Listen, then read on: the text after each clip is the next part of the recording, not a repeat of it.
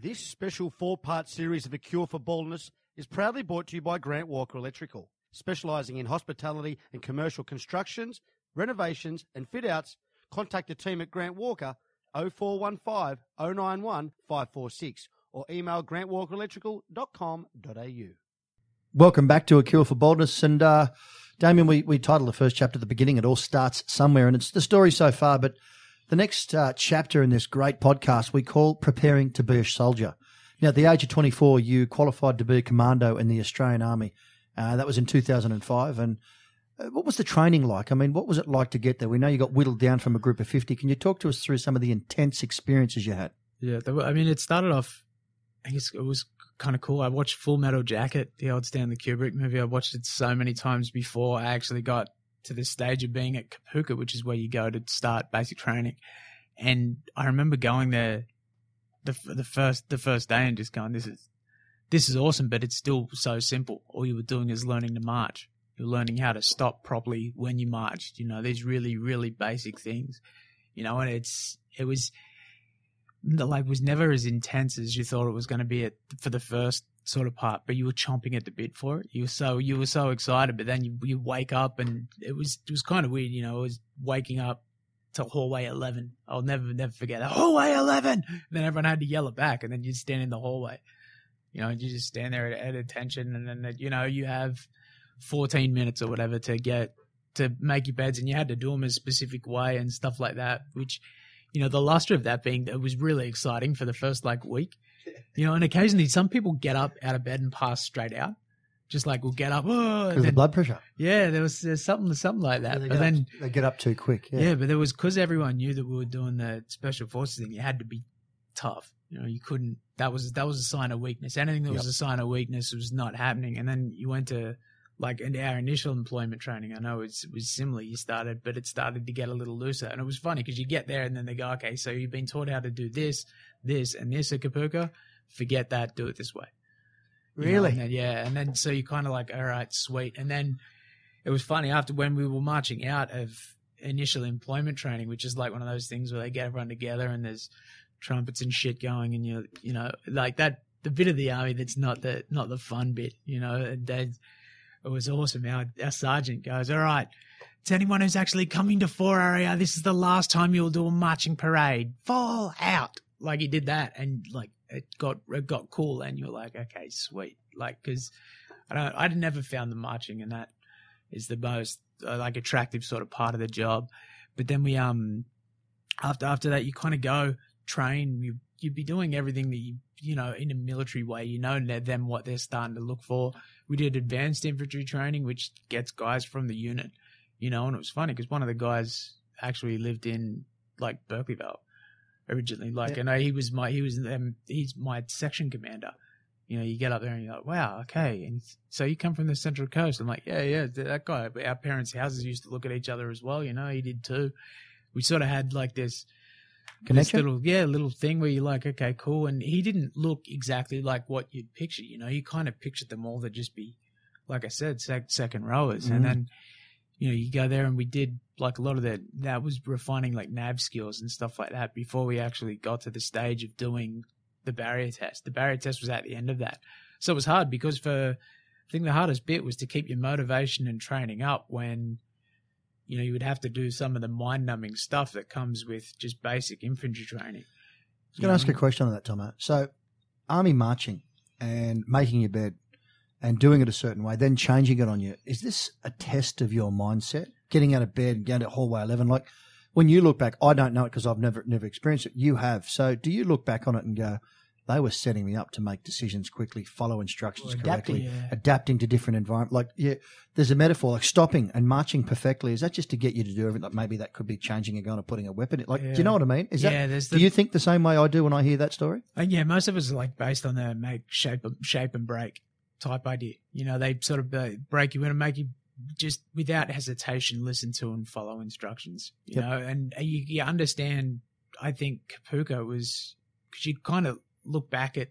You know, you looked up to your superiors there, and I thought about the pedestal that I kind of put them on. You know, and then it works out that two of them were in, you know, like an ordnance corps, and there's a few different like sort of professions that they were in. That you're like, I didn't, I don't know if that's the kind of same Yeah. respect for them now. But when you look back at what they had to do, you had to have that instant respect for a corporal. Yes. You had to have that instant respect then for your sergeant, and your the officer of the thing was like the untouchable guy. He won't even come in and speak to you. He won't even look at you. He'll just walk straight past because that's your spot. You know, you know, you know where it is. It was a real.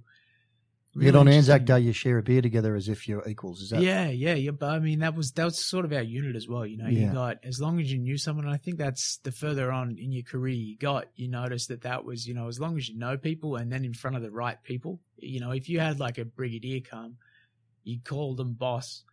You call an officer boss or something like that, or depending on how well you knew him, you could be on a like a first name sort of basis with him. But then, you know, you generally you generally just out of respect call him boss. But then if you know if someone else comes that's from outside the unit, you're always very proper and sir. Yeah. Mm-hmm. You know, you give all those type of things. But I think there's a lot of the basic sort of stuff that they do that's just training you to instantly be able to respond, have respect for that hierarchy, and then instantly respond to a sort of, sort of situation that happens. You know, so you don't really learn.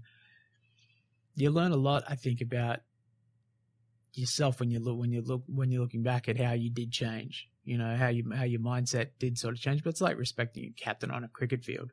You know, you'd never Yeah. you'd never go back at him with you know what you what you thought Question- was going to happen. Yeah, well, there yeah. has to be a leader. Yeah, that's it. You know, Yeah. I would just tell me to go and move four four steps to the right, and you'd just go, okay, cool, well, I'll do that, and then, you know, so it was a similar similar sort of thing to that, I guess, in in a sense. But you just know you well, like I was so focused on what I had to do to become a commando, I just had I was willing to do whatever it took. You know, it was just one of those one of those things. I saw it as the changing and defining moment of what I was going to do. You know, I sort of saw yeah, I did was just always a no fail for me. It didn't matter, and I didn't really look at okay, are they doing this for this purpose, or why are we waiting around for an extra three hours here, or why is this happening? You know, I never looked at the greater purpose. I was just, all right, this is what we've got to do. This is what I have to do right now to become to become a commando. So I'm going to do it, and I'm going to do it as well as I can. So you start getting through the stages where you, we did the, we did the barrier test, and I remember him doing us doing it, and just just being because the run was always the weakest thing. You have to do a run in webbing, and it's uh, I was going to say, can we ask what the barrier test is? yeah, so it's a 3.2k run in webbing. You got to do 100 sit-ups to a cadence, which is really easy. Um, well, it was pretty, pretty simple back in that day, you know, and then uh, 60 push-ups in the two minutes. You know, but I mean, you get guys that you'd easily get sort of 80 to 100. Yep. Your general sort of thing when you actually get to the unit. 10 heaves, uh, a swim of how far was it?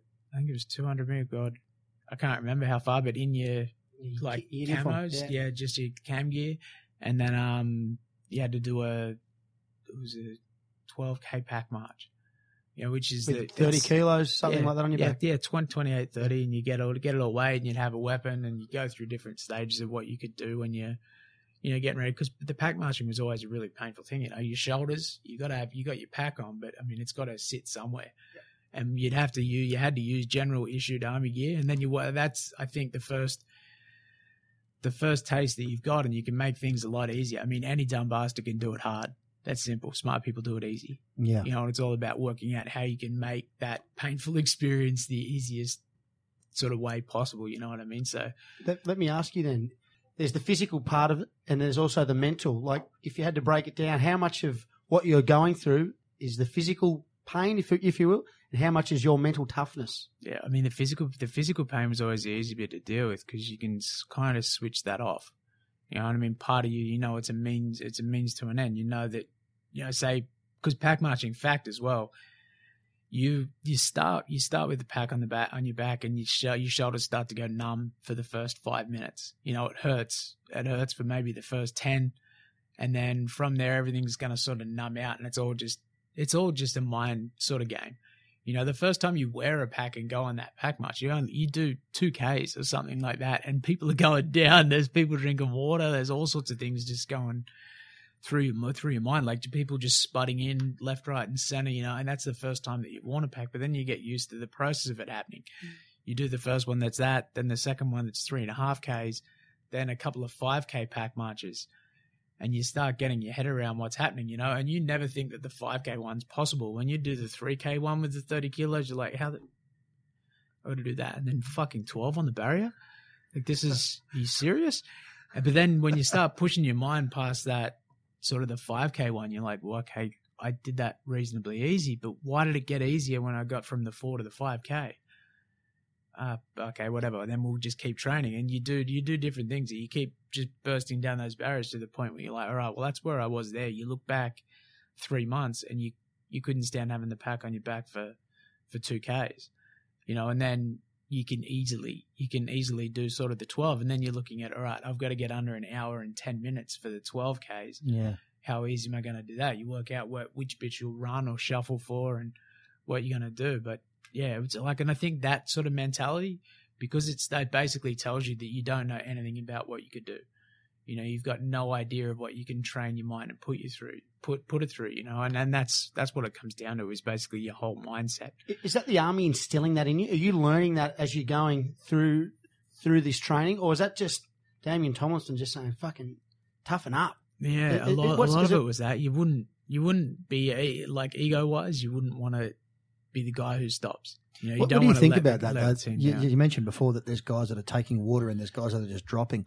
Uh, and, and you're part of a unit, part of a team. You know, you're instilled in this Anzac spirit, this country of ours, and you're with men that you need to look after.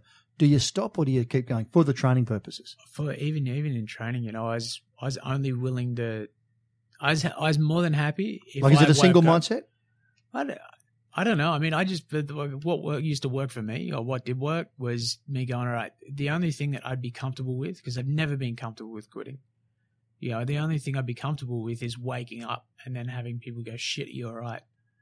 You know, so it's like, all right, I'm going to keep going until I physically pass out Yeah, gotcha. you know, and that and that was you just you keep pushing and pushing, and it's amazing. I never got to the stage where my body would just pass out, so Yeah. it's kind of a, a little bit disappointing. But you want, um, yeah, it's and I think that that was the sort of the mentality I thought you, you had to have. You know, you had to have that keep going sort Yeah. of toughness. You know, and it it does it does open up different parts of of your mind to, to what you can what you are physically capable of and you realize how little you know about it you know it's just really are you willing to put up with what it takes to get to that next level Yeah, you've described the mindset of a commando, which is again, as Silky alluded to, as one of our questions. Um, the environment. You're looking around you. Did you know who was going to make it or who wasn't going to make it? Did you look at some guys, and not with disrespect, but um, you know, pity if that's the right word, or you know, you felt a bit sorry for them, or did you just have, no, I'm going to make it. I'm going to get there myself, and I know who's in this group that I can trust to rely upon. Did you get those sort of thoughts? he sort of thought that you could you could weed some people out of it you know you'd be like ah, Yeah. i don't know whether he's going to but then on the same hand when we'd finished doing the cstc like the commando selection and training and it was intense. Like it they just hand your ass to the whole time. You know you've got all these different i was i, I was number 70 and i'll always remember that number. I had on my thing and they used to do these you know it's about being in a, a job like that is, is about being able to handle pressure you know, so one of the things that they do is when you, because you don't know whether you're doing the right thing or the wrong thing or what's happening. Am I laying in the right sort of spot? Yeah, I'm in good cover. I've got this. Then someone will walk over to you and they had these awesome notepads that had Velcro on them. They just come around and open it up next to you, then start writing something. You know, and you're kind of like, you can see them out of the corner of your eye. You're like, fuck, am I in the right spot? You look around and you kind of, someone else would nod at you and you've been up all night. So you're just exhausted. You're like, oh, what's happening? But all that's just basically building pressure. Yeah, Just one of those situations where they're like, all right, we're going to keep building, building that sort of pressure and teach your mind how to deal with it. But then when we got to the end of the course, you know, I, uh, you realize, but when you talk to people during the course, you get a break and they're kind of like, all right, you can switch off. Uh, you know, we've got two or three minutes. Everyone sit down there and so you sit down in a circle, you'll eat. Oh, cool, we can relax.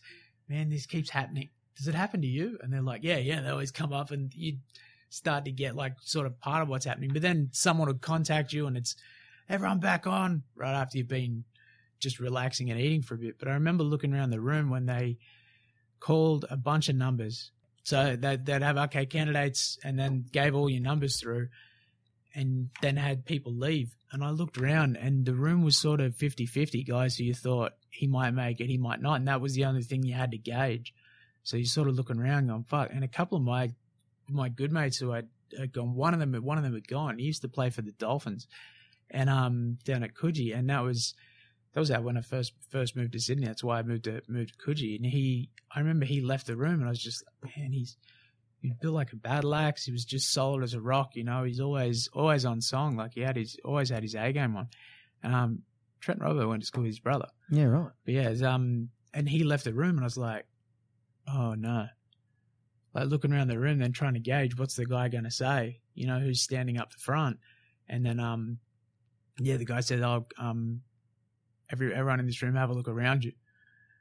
And you're like, you don't know whether he's gonna he's starting off to say something good or something bad. So you're like, you're looking around, going, "Oh, I wonder whether that guy, this guy, this guy, no, this guy is awesome. He's brilliant, but that guy." He did this and this during the course. You know, he fell asleep on the Navex or something like that. You know, there was Mm. just that sort of array of people around you and he goes you are the guys who we are looking for blah blah blah this and that congratulations you know like that was probably the biggest relief after the after the three week course you know of go of doing that but then he my, my mate who went outside he sort of got sent back there was a, a big group of them there was um heaps of people got broken on the course like physical injuries and stuff like that. Guys could pull a card and just walk away. You know you could just go okay cool i'm i'm done. And um, there were, so there were a bunch of people, but then two of the group, which would have been maybe ten or fifteen, who went outside, they all got counselled about what they had to improve about what they were doing, and then two of the guys, and one of them we thought was gonna, he was like a shoe in, he was one of the guys who got told, "No, better luck next year." Wow. You know, so there were two guys who got that sort of speech, and then the rest, the rest of them sort of come in. So I think at the start we had probably ninety odd people. I think maybe 25 or something ended up getting through at the end of the CSTC. What was that like? What was what did it feel like when you finally got selected? Yeah, yeah, I was pumped. Like I thought it was it was just the the payoff. You know, you'd done you'd done all the work up until that time, you know, and it was all right, cool. And plus, it was just it was a, such a privilege to go. All right, I'm good enough. You know, Yeah. I'm good enough to even get through this. You know, I think it was just a good boost. Sense of achievement. Yeah, sense of achievement, a boost for my the, your confidence. You're kind of like, wow, okay, I can I can mix it with them now. What what what I didn't realize at the time was now the journey the journey's just starting. That's the start of the Rio cycle, which is like the reinforcement cycle. You know, everyone's training. You got to train all these different aspects. You do like weapons, roping, uh, demolitions, or but basic demolitions. You've got to do like your, your fast roping side of stuff. You've got all the different parts and aspects that go into it. You know, you've got, and that's not even until you start getting into your specialty courses. You know, you've got the para course, uh, parachuting course, which is good fun, but again, it injures injures people eventually. Um, advan- like um, close quarter battle, advanced close quarter battle, urban operations, all these really cool things, but they're all really intense courses. You know that you sort of that you go through through the the reinforcement side of things. But then when you get when you actually get qualified, you you realize that you know the the train keeps going. You know, there's always courses when you're at home. There's different things that you can do and things that you've got to do to sort of further your career. You know, it didn't sort of finish it going, all right, you qualified. Here's your beret. Congratulations, you're going there. It's here's your beret. Congratulations, you're going there. That's a great thing. Now you're on this course, this course, and this course. You've got this planned out for the next while, and then it keeps keeps going as a sort of thing. The difference is when you've when you've got your beret, you've you've kind of proven yourself to a certain level. So you're one of the boys. You don't get spoken down to when you're on a course. You get treated as an equal who's then learning a new skill. Yeah, right. How's that feeling when you get that? I mean, that's a, a huge reward or sense of achievement for for you, as you said before, to Silky. But I guess when you're treated as an equal, is that that reward the one thing that you know just set you aside from everything else? Because you see those people that have dropped out, you must feel a massive sense of pride I think it was, it's more and an ego more- boost. Yeah, a little bit, yeah. And it was more trying to be on par with the guys who were the guys who were trekking around, you know, like the guys who were um, who were doing their doing their thing. You kind of like I've I've got there's all these guys who you look up to. You don't know what what they've done or who they are or the first sort of thing about them, but you're like, okay, this guy's you know, well, Warren Beret, you know, he's been there for a long time. Wow Yeah, you know, they're still that was still sort of the Superman to us, you know, because they've been doing the job for that long.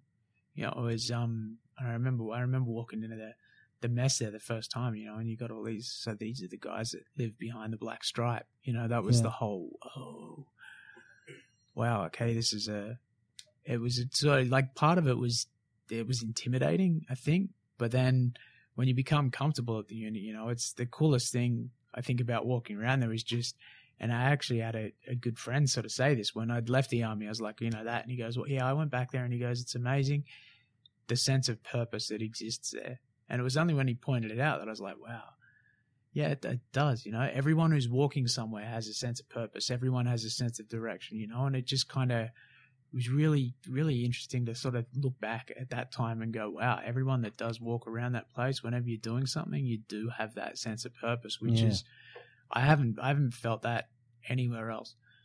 You know, I, I, I really haven't. But I guess it's the same thing when the the footy players, you know, go into the dressing room before the game.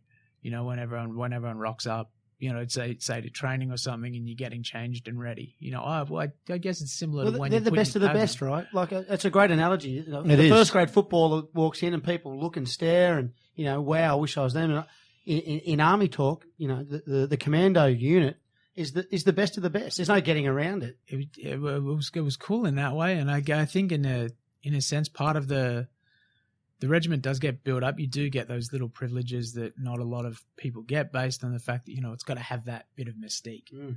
that goes with it. You know that uh, and that mystique and prestige. I think that goes along with it. But yeah, it was it just really cool to always have that that sense of purpose. And you knew you were going to be the, sort of the first on the ground when you went different places, so that was that was also cool. So you're like you always had a reason to be focused, which was which was great. Did ever, I mean, people couldn't know obviously that you were uh, part of the commando. You got a sort of a bit of a secret identity, I guess, which also adds a bit of mystique and a bit of excitement. James Bond, if you will. Yeah, yeah, you get to you used to get to sort of to chicks when you were out on the piss. Everyone had their different stories of what they did, which is just yeah. I mean, what do you use? Give us give us your uh, give us your line. I Bob to from be- IT. oh yeah, that was it. Yeah, I, my my dad used to own an IT company because that way I could sort of I could rattle a little bit about what he did. You know, oh, dad's um my dad owns an IT company. I'm just a, a spoiled rich kid. That's because you get you get paid reasonably well for what you do. So you're like, oh, that's why I drive that car and do this. You know, So you would have got a beard and a tattoo of a sailor and said that I, I'm, I'm a barista. You know what I mean? like they are now, or a cocktail barman. Like there's just all these cool kids now serving cheeseburgers and, and coffees. yeah. Tomo, can you talk us through? I mean, the, the training side and the mentality of a commando is just you know you're setting this great scene. You're now deployed to Fiji in 2006. Um, it's your first deployment. What what goes on and, and what happens there? we were still remember this. We walked into walk, walked into an office, was sitting down in the office, and the guy who was actually ended up being he had just come back from a Delta Company trip to Afghanistan where they had like one of the biggest contacts that we've had in a long time. They had uh, two MG uh, like a Medal of Gallantry and a Star of Gallantry come out of that trip, and he walked in. Everyone sat in the office, and he said, "Look, is." Is there anyone in this room who can't there's a job that's happening blah blah blah. We'd all just got pulled off the range as well. So zeroing weapons? Is there anyone? Everyone was really excited so like cool we're going somewhere we're doing something. They've always told you you know you've got to be ready within 48 hours. You know he's it's go time. So we got back and he called us into the office and goes look is there anyone who can't do this job?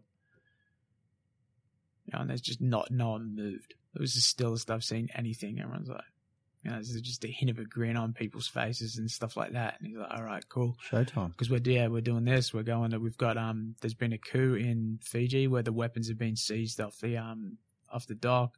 Uh, Frank Bainimarama is the guy's name. You'll know more once we get going. Everyone go out and get your gear together. You know, so we went out. I think we got that, we got that night at home, but it was the next morning that we actually sort of deployed up there. And we'd heard that our platoon at that stage was staying in Townsville what was going to happen is if if it if it did kick off, which it never did, which is kind of kind of horrible. We were going to be the um the group. I mean, it was good, I guess, on a scale of things happening settle wise in Fiji, but wanting to get your job done, you know, and be able to sort of get your your toes wet, so to speak. It was was a bit disappointing that nothing happened, but we were going to originally do what's called a PLF or para load follow. So we'd jump out of a plane offshore, put boats together like Zodiacs, and then go in and after a position had already been established, we were going to be the first ones on the ground to get that sort of job done. Then the guys off the boat were going to basically come in and do the do the work that they had to do. When we got up to Townsville, we get there and they're like, "All right, cool. Uh, the situation's changed. We're all getting on the boat." You know, like look across and there's a there's a navy ship that you thought, okay, that'll be this will be a, all right, cool. But I I didn't take my laptop. I didn't take anything to read. Like, and I've got the worst ADD ever. Like, I get bored within like three or four four minutes of doing anything. So, like, being stuck on a boat was the last thing I really want to be. You're like, all right, cool. We at least will get stuff to do. The Navy in there, like, is is probably the best joke anyone's ever done. Put Groundhog Day, Day on the TV as the movie, but on repeat for like the first week. Like by the end of it, it was almost it was. That's you it, oh hate Bill Murray. Oh my god, it was it was woeful to the point where you wanted to get back at the Navy guys. You're like, yeah, cool, you guys clean toilets. We just we get it. You know, it's really really funny Groundhog Day. But then you realize that the sign of a mutiny is whistling. So you go, you cruise through, and then you just whistle at each other. Oi, Jono.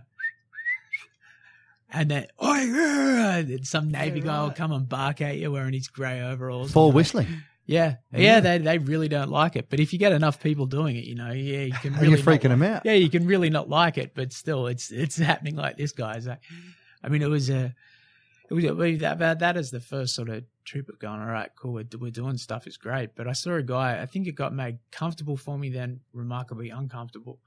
But I saw a bloke who, you know, he walked through the thing. I'm like, I know this guy from somewhere. And we, and I could think it was from when I was young. All right, did I play cricket or baseball? Baseball against him, I think. So I'm like, oh mate, I play baseball against you or something? And he's going, yeah, yeah. I'm, no, no, I used to play cricket for Terrigal, you know, Terrigal Matcham. And I'm like, yeah, what? And he goes, oh, I used to wicket keep for Toukley first grade. I remember he came out and played. I top scored in the first game or something. I was like 15, had this long blonde hair. It was very chick like, but cool. I thought it was cool as shit when I was young for having that sort Yeah. of, yeah, the low hair. I thought it was Pot awesome. smoking turfer from Terrigal. Yeah, yeah, that's the, the exact the exact mold. So he sort of said that, and I was like, wow, okay, yeah, I remember, I remember that guy. He ended up, his name was Josh Porter. He ended up, we're on the smokers deck one day, and this was like everyone used to kind of go out as a communal thing. You'd go out and have a have a cigarette, and you know, you go out and you talk to different people, and everyone would sort of clear their air. That was a little therapy space where you go, you know, ah, it's pissing me off, and this is doing that, and you know, this is frustrating. And, Cabin fever. yeah, kind of. It, it was like that. And then one day I remember they were doing like jobs because the snipers would go out and do different things that they were doing for counter terror work and stuff. I remember just hearing this almighty like bang and scrape type thing, looking up, and there was rotor blades flying in the air. You're like, fuck, one of the choppers has just hit the deck. Wow. All right. And there's one of the one of the guys was a really well respected guy. He could hold a room. Like honestly, when we were talking about seeing each other down at the Oaks, this guy's the only other guy I've seen besides you who could hold a room for 20 minutes or half an hour, just rattling these epic stories off to people. Like this guy was nowhere near as funny as you, Bush, but he's like had You recording this, Silk? he had the ability to hold hold a room like that. And I remember like he just yelled out, it was so was like you were in some sort of movie. He's like, Take cover and he had one of those really deep Wow. voices. Like bang, so he sort of curled over. I looked up, looked across at him because I was talking to him at the time. Then he ran up onto the comms deck, so I followed him up, and we looked down. And when you do training, they drop you down into a pool like you do it, and then the thing flips upside down just so that you know how to unbuckle yourself and get out when you're underwater. The hardest thing is when you go upside down, water goes straight up your nose.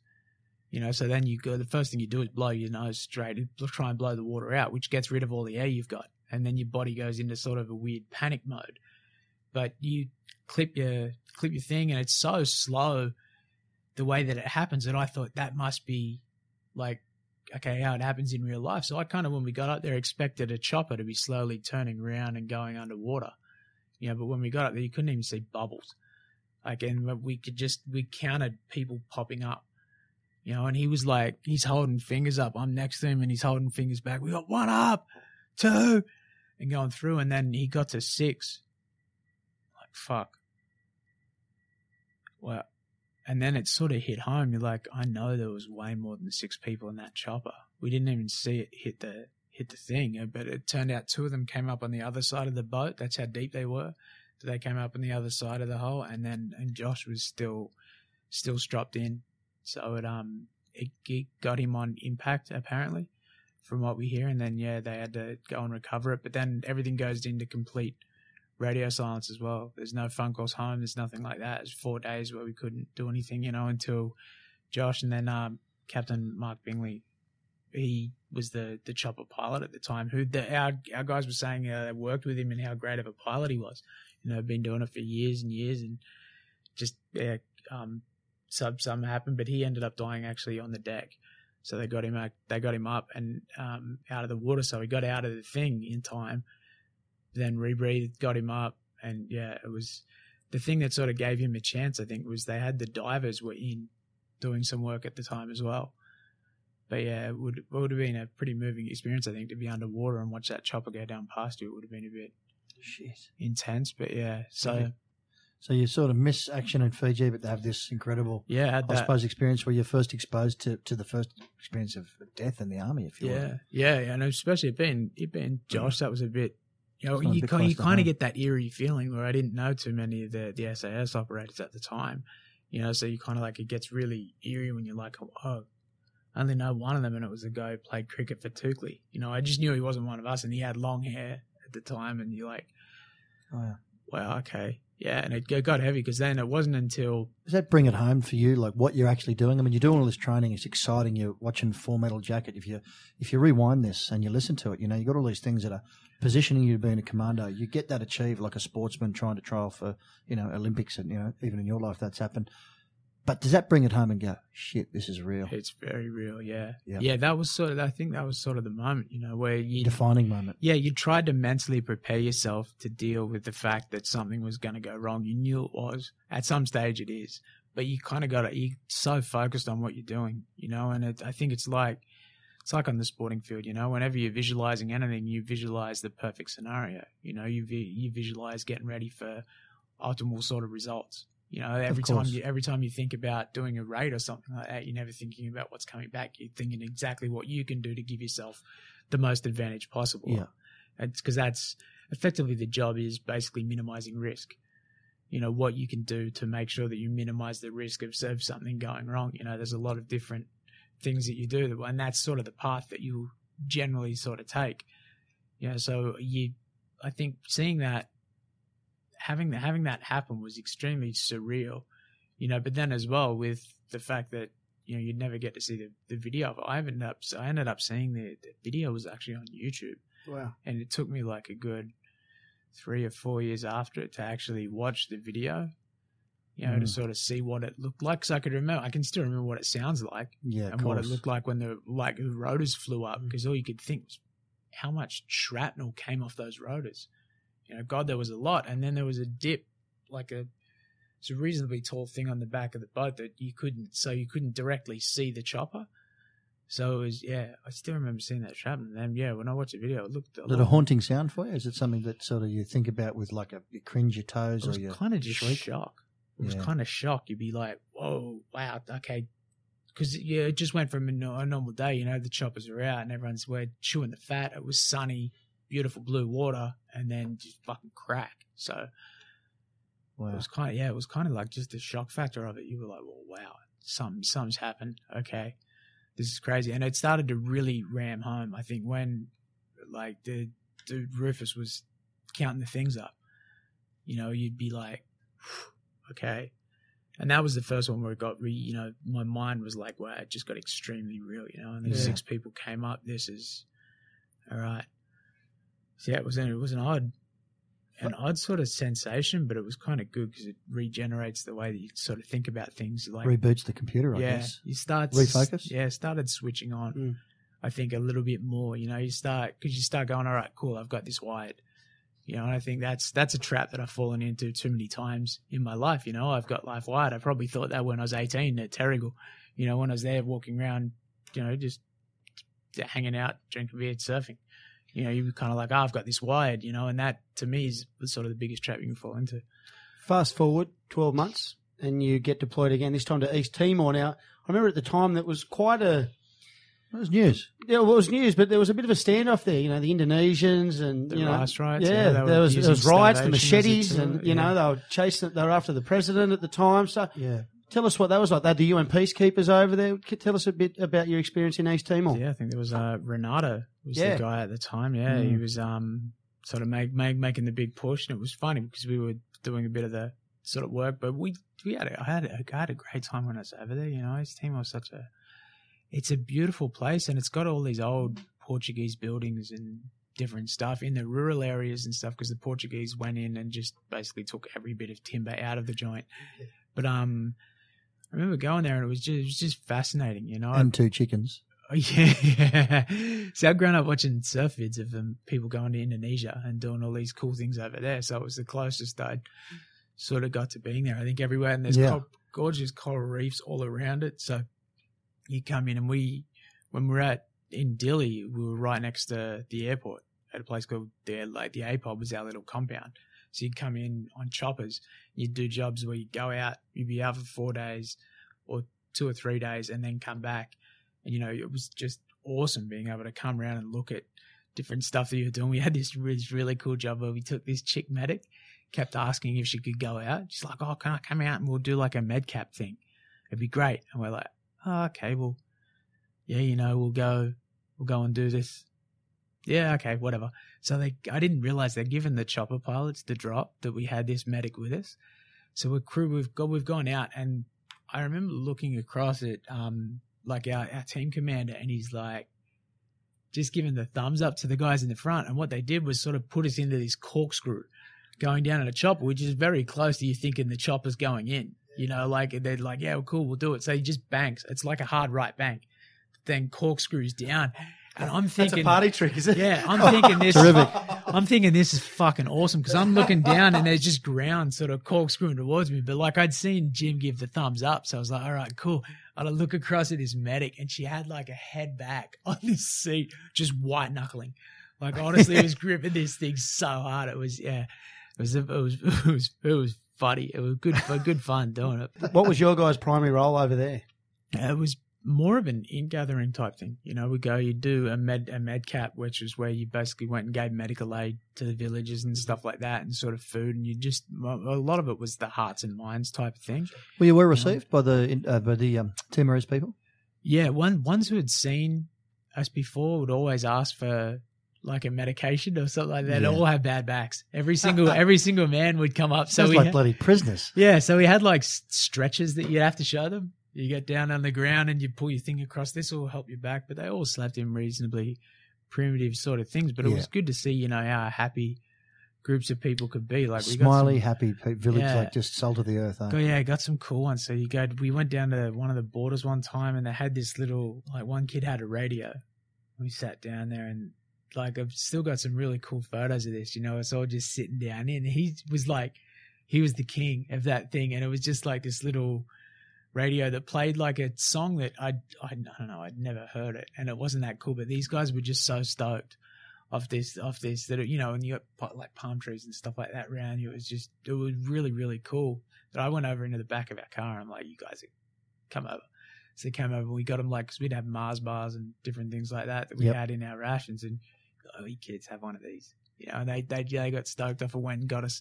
One of the kids climbed a tree, gets a coconut, got the machete and hit the top off a coconut. And I remember that was my first thing with coconut water, like fresh coconut water. To be, it was, it was just mind blowing. And amazing, like you're giving them a gift that's it's so I says I guess Western and protest and capitalism. You know, Mars Bars stands for that, and they give you something so simple yet it's just a great exchange Yeah. of uh, I suppose niceties, if you will, or, or respect. you Yeah, know? it, was, it was it was cool fun, you know. And they tried to they tried to hose me at, at pool. I think they knew that we had like we'd always take money with us in one in one of the pockets. So Yeah.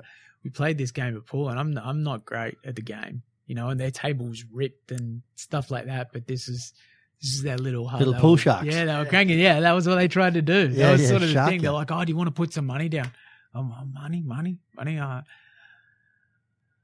I haven't got any. I kind of gave him that one because it's like I could smell it coming. And then this guy just carved. He just he drew sank like six balls within the next like that was a pop pop. pop A local pop, Eddie pop, Charlton. pop. Yeah. yeah, And you're like, wow, he's. Eddie Made Wayan Charlton. but it was it was great being over there. I think you know just for for me at that stage when I first got to the unit in 2005, I hadn't travelled overseas. You know, Sydney was still a big trip away Yeah. you know, and it was an hour away. And we did, once we got qualified, we went over and did New Year's in Hawaii. That was our thing. We'd go over and, and chase American women who love Australian accents. So it was, a, as you can imagine, it was a horrible trip. Yeah, And, um, for sure. You still had to tell them you're a friend, an IT guy. Oh, yeah, yeah, yeah. Still, still had That's the the worst part. You would have been a walk up start if you said I was a commando in the Australian Army. I. Yeah, you, yeah, it's Especially in. America with the respect they have for the military. Yes, that was. I think that was that was, that was a hard one watching watching that and not being able to sort of say it, but it was still it added more mystique to what you did. Yeah. You know, it was still cool. So you, you you got yourself to Fiji and you have that dose of reality with that chopper going down and, and, and close to home, if you will. Timor is is I suppose another you know bit of action if you know if that's the right way to frame it. But then uh, you know you're preparing for Afghanistan. You did a full year of training. You knew what was going on. Uh, you know we all know the story with Afghanistan. Uh, everyone's got a version of the story. Give us your version of that training. That one year you prepared for one whole year to go there. Yeah, and why is that? That year uh, at that stage in 2006 or 7 yeah 2000 2007 they basically started a, a, rotation system in afghanistan where rotation 4 had gone. By the time i went in 2009 we were rotation 9 you know so they'd done the first three rotations had time off and then the unit had started back up again. When i did i did my deployment to east timor and came back they instantly posted me to uh to bravo company and Bravo Company's spot in the rotation basically gave us, I think we had a 14 month, 13 month or something like that build up, build up cycle. You know, and the first part of that was because the, the unit went through this amazing evolution of, um, it, because there's different ways that tiers are described, which is kind of like, I guess, grades in football or cricket or something like that. And they wanted, they wanted it to be basically lift its game so everyone had to get qualified in advanced close quarter battle, which was the domestic counter terror skill, and also is room room combat. Is you did basic room combat in your reinforcement cycle when you're doing urban operations, but then the advanced close quarter battle was really winding that tight. You know, using using different weapons, using different things. physical, like um, martial arts or you know any sort of knife. Yeah, yeah there was yeah. the unarmed combat. Oh, unarmed best, combat. Best defense against the knife is the one thing I can't do now, which is run, because you just got to acknowledge that you're going to get cut. That's just a fact with the knife fight. So you don't want to be in one. And plus, you, with the, with the job, it's more about working with the things that you've got. You know, if you get to this stage where you're using your knife, you've had your long arm stop, you've had your pistol stop, you're at knife stage, you're you're in the hurt locker, you know. Like some if someone can actually get through all of your different weapons stopping, that guy's that guy's pretty, pretty solid. Yeah, yeah, you're gonna nice. you're gonna struggle a bit when it comes to the knife side. So you focus on being the best shot, having as fast a changeover drills as you can for when when one when one weapon does stop. And I mean that's one of the sort of things. It becomes a competition on the line. You know, when you go up, fire your weapon twice, and they stoppage. You got to call stoppage, pull your weapon down, and then pull your your short arm out and then fix your stoppages. That becomes like those drills are something that you drill over and over because it's just crucial, I suppose, every moment. You know, and that, yeah. that, that's obviously a skill that needs yeah. to be drummed. Because Split seconds, it, really small, minor fractions of a second are really important in a stage like that. Because let's remember, when you're firing your weapon, you're firing it at a threat. You know, you're not just randomly walking through. So when yeah. when your weapon fucking stops, your call of stoppage is really important because it lets everyone know what's happening around you fuck, all right, this guy's weapon stopped, let's turn. And then, you know, focus, focus on what's, ha- what's happening then. Plus, they know that the, the time that it takes you to drop one weapon and pull your pistol, you know, if you're calling, you're calling stoppage on something, it means your weapon's jam while you're firing at something.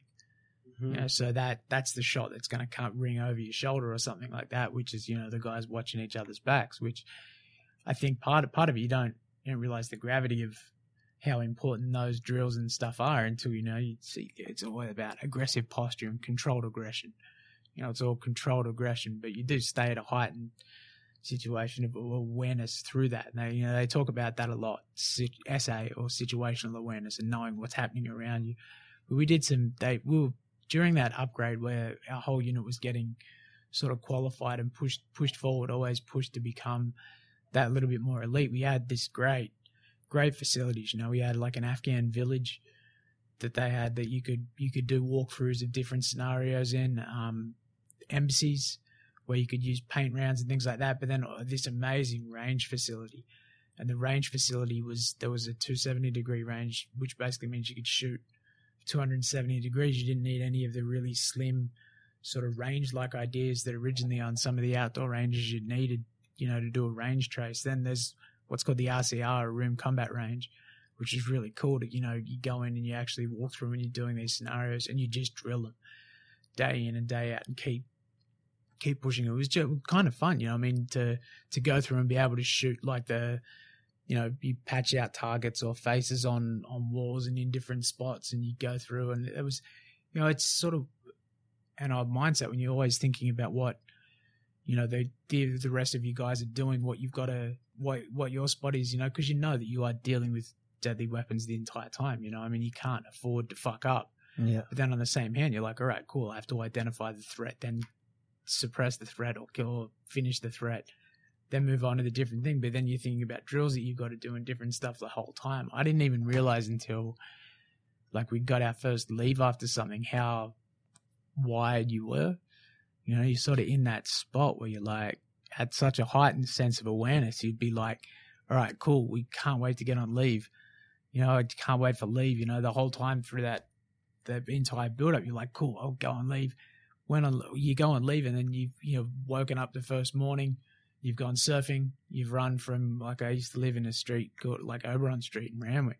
You know, I'd run, you'd run the one I run and back, and then you kind of like, okay, well, what do I do now?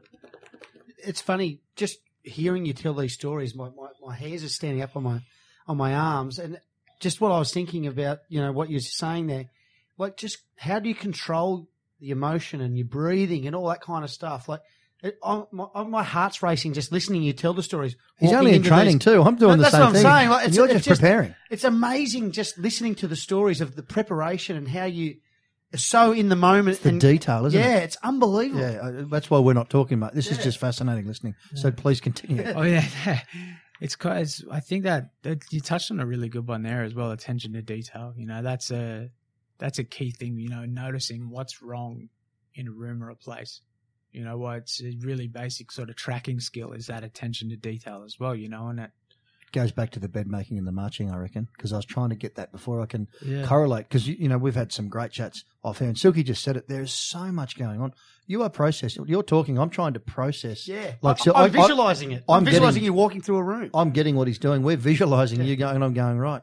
Then you say you got to process the threat. You got to finish the threat. You got to look at the spot. You can't afford to fuck up. You're dealing with deadly weapons, well. and you have got your peripheral. You're talking 270 degrees. I reckon you're 360 at the moment. I'm, I'm kind of there with you, and it's an amazing thing to think of. Yeah, so that's that's sort of the thought process when you are training. You know, you've got to have your mind switched onto that full. The 270 just meant the direction you could shoot, but like the it's like 360 degrees is only a flat thing, whereas realistically, it's there's different levels to everything. You know, it's, it's sort of and then being able to draw that mental image of what's happening around you, you know, and have that next. I, I think the sort of get the key thing is you know after after you have found fixed or finished the target, even, even in training, you've still got to know where you're moving to next.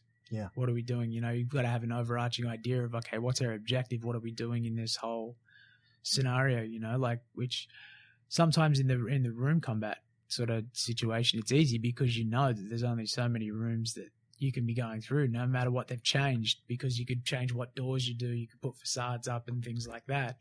You go through the situation, but then you get what when the stop was you know, and then there's a stop, everyone goes through, you'd reset, you'd patch out targets, do these different things. And that was, that was a good part of the, a good fun part of the build up. But you know, how professional everyone's level went when they rebuilt those parts of the unit, you know, you'd have the, the ranges, you know, everyone's level of professionalism went through the roof, you know, just by having those surrounds, you know, that were, sort of a level above. I remember going out and I had to talk to Des Hasler when they were doing. I went out and spoke to the Bulldogs at one stage, and he said seeing the difference in professionalism when they moved from their old camp into their new, which has got the new stadium and all the gym and everything like that. Seeing people's attitudes and stuff change towards that was very similar, you know, to to what happened. I think when they had all those new facilities open out at Holsworthy, it was just and it was just awesome to be a part of. You know, you would. You know, it's kind of it's like It inspires her to be Yeah. better, I suppose. yeah, that's and it. do you know? better. Yeah, and you start paying that that you know your attention to detail. You start throwing away the sort of ideas that you previously had about it, and then going, all right, well, I've got to keep lifting my game. So it's just constant and never ending improvement. And as you say, constant training. So you're now, uh, A finely tuned machine. thank you. You're a finely tuned special operations commando. You're sharp. You're confident. Mate, you're highly intellectual. You can tell that by the way you're talking. Like that's one thing that's a, a takeaway from me already. Thinking, shit, the mindset. I- You know, we asked you before what describe a commando. I would say to you, a highly trained, highly intelligent individual who can adapt at any moment to change, follow instructions, and uh, you know get his job done. Is that a correct assumption? And that's only some of the words that describe it. Yeah, yeah, hundred percent. I mean, they're, they're generally the type of guy. You know, trainability is a huge thing that they look for. So the guy, you have to be trainable. No one's going to get things right every time. Yes. They're not. You know, at some stage, everyone on the team's going to drop the ball. It's how do you deal with that sort of drop that makes the huge difference. Plus, I've noticed a general, general, general thread, which it's a very blokey trait. But when someone will ask you and they go, "Oh, can you do it?" You "Yeah," and then you go, "Oh, oh fuck! Now I got to work out how." Yeah, yeah, yeah. you know, yeah. that's the type of that's the type of people. You know, generally it's a yes. It's but you've got to be a, problem positive- solver, haven't you? Yeah. And you've got to have that positive attitude. Yeah. So I think, and I think that's part of part of the mindset with it. You know, they Yeah. are that. You know, you you can't or you can't always you can't always go directly by the rules, but you can find a solution to that problem. Yeah. You know what I mean? And that's that's that's the whole i- that's the whole idea of it. You know, and I, I think sometimes, especially in theaters of war like Afghanistan, you have to find some of those out of the box situations. You know, I mean, what Come they were what they were relying on was people going through a uniform type thing. You know, they'd be able to see you hit a compound or something, and then they'd go, okay, cool. When they do this, because they just set you up into a position where you they were looking at it. You know, guerrilla warfare is based on that. Is knowing that a big group of people are gonna have got to have particular uniform traits. You know, they've, they'll follow specific operating procedures. You know, and then being able to see that, you so you've got to start switching up things that you do. You know, to have that little bit of deception in place, which is great because it gives you the freedom of thought to think, okay, how can we think of a creative way to do something new in a situation that we've been in a bunch of times before. Wow. So now you're uh, you're in Afghanistan. You've trained for a year. You've done all this great work. Uh, you're at the top of your game. You're good to go. I, I reckon uh, that really sums up preparing to be a soldier, Silky. You're on a cure for boredness. Silky Bush, and of course our special guest, the very fascinating and inspiring Damien Thomlinson. If you need your office spick and span, your carpets cleaned, your toilets glam, or your plumbing checked by a maintenance man, call Fit Services. If your outdoors too have been neglected, your car park needs painting, your garden's protected, your pathways swept, or a new fence erected, call Fit Services. Maybe you need something built brand new, an office refurbishment, an extension or two, or an AC system with ducting right through. Call Fit Services. Fit Services. Quality services second to none. Call 1300 011 011.